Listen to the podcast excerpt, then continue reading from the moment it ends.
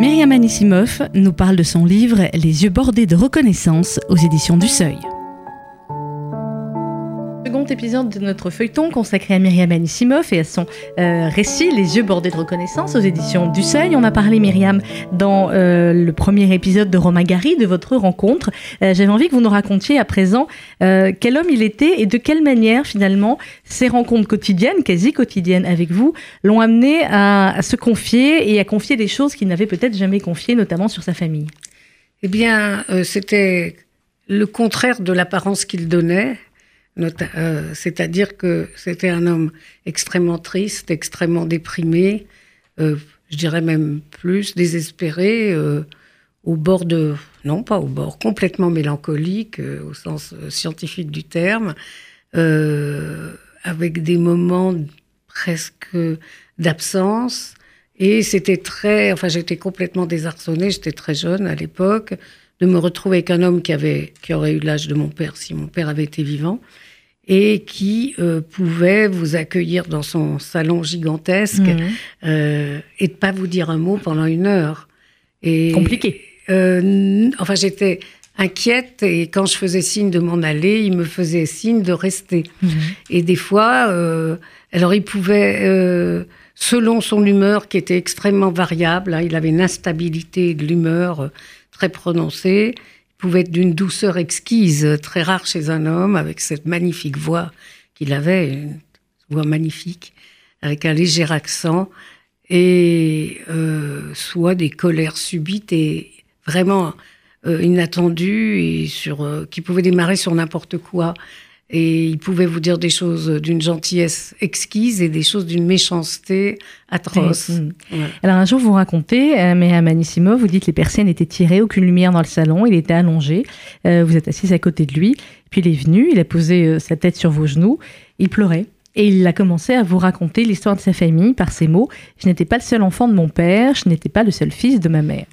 Oui, c'est-à-dire que il s'est instauré entre nous une complicité immédiate. Il était beaucoup plus malin que moi. Bon, et il a vu que le sujet de mon livre était déjà sur la Shoah. Euh, oui, déjà. C'était assez symbolique et c'était une sorte d'allégorie. Mais bon, il avait bien vu qui j'étais. Je m'appelais Myriam. il y avait pour lui, c'était extrêmement limpide. Donc, euh, le fait qu'il se soit livré, c'est que notre première conversation, il l'a, il l'a induite, si vous voulez, puisque il m'a donné à lire un de ses livres, le plus juif, enfin bien que presque toute son œuvre soit juive, pas toute, mais une grande partie. Euh, c'était le, un des livres les plus juifs qui soit, qui s'appelle La danse de Gengis Khan, mhm. qui est un livre qui aurait pu quasiment être écrit en yiddish et qui avait eu aucun succès en France parce que les critiques français trouvaient ça de mauvais goût, ils comprenaient rien au monde juif, à la Shoah. C'était, il a publié ça dans les années 60, c'était encore très obscur. Et euh, il m'a donné ça à lire à dessin et, il m'a demandé ce que j'en pensais. Euh, je lui avais dit deux choses. D'une part, que son cousin que je voyais chez lui, donc celui qui jouait le rôle d'Ajar, Pavlovitch, le copiait, ce qui l'avait mhm. ravi, mais il m'avait pas dit quand même la vérité, il m'avait dit simplement laisse tomber, c'est un petit con. Et puis euh, pour la, la seconde chose, je lui avais dit tu fais beaucoup de foot en yiddish. Ça fait, je crois que c'était un moment déterminant parce qu'il s'est mis à rugir euh, plus ou moins sincèrement pour avoir le plaisir de, de, de se disputer avec moi et il m'a dit qu'il parlait le yiddish avant que je sois né, beaucoup mieux moi. Et donc, je pense que cette connivence, cette intimité implicite et même explicite, euh, donc, a, qu'il a ouvert les vannes. Qu'il a ouvert les vannes un jour où il était particulièrement déprimé, euh, comme ça pouvait lui arriver, et où je suis arrivée, et où il était parfaitement mutique, presque catatonique, et où euh, il s'est euh, d'habitude, il se mettait en face de moi sur son grand fauteuil et moi sur le divan en face de lui. Je vous signale qu'il ne buvait aucun alcool, qu'il ne buvait que du thé. Et euh, il s'est donc euh, mis à, pleurer, mais c'était un homme hypersensible, il n'avait aucune honte à pleurer. Ça lui arrivait mhm. très souvent. Il, dans ce récit qu'il vous fait sur l'histoire de, mhm. sa famille, il dit à un moment donné qu'en 45, il avait appris qu'il n'y avait plus personne là où sa famille était. Aucun membre de ma famille n'avait survécu, plus aucun juif non plus, liquidé par les Einsatzgruppen. Depuis, je n'ai pas eu une vie normale malgré les apparences, tout me ramène à eux. Oui, il euh, en fait derrière ce côté brillant, le, le combattant, le compagnon de la libération, le résistant couvert de médailles, le pas le mondain, mais le comment l'homme adulé, euh, célèbre, euh, qui faisait un peu de politique, euh, qui était proche du général de Gaulle. derrière toute cette façade, il y avait une détresse immense et euh, comme il disait dans certains de ses livres, mais les gens ne le voyaient pas, il disait il y a toujours un, petit garçon qui joue du, petit violon juif. Euh, mm. Et il y avait chez lui cette, euh, cette chose très importante pour lui.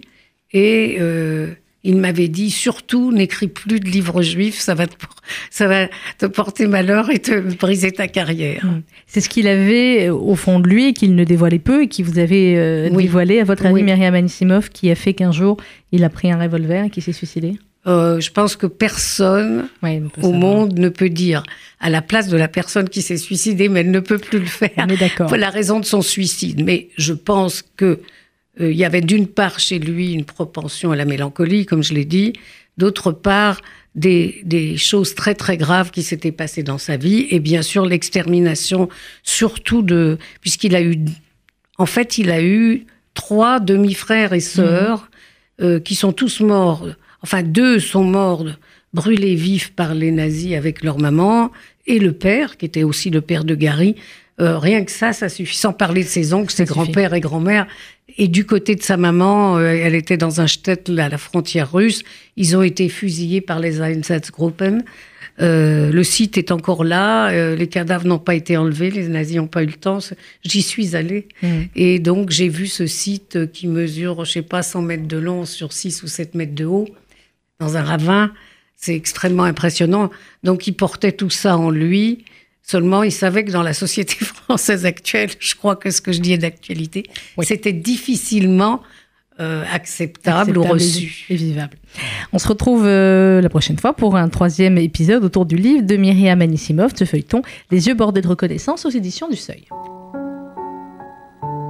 C'était Myriam Anisimov qui nous parlait de son livre Les yeux bordés de reconnaissance aux éditions du Seuil.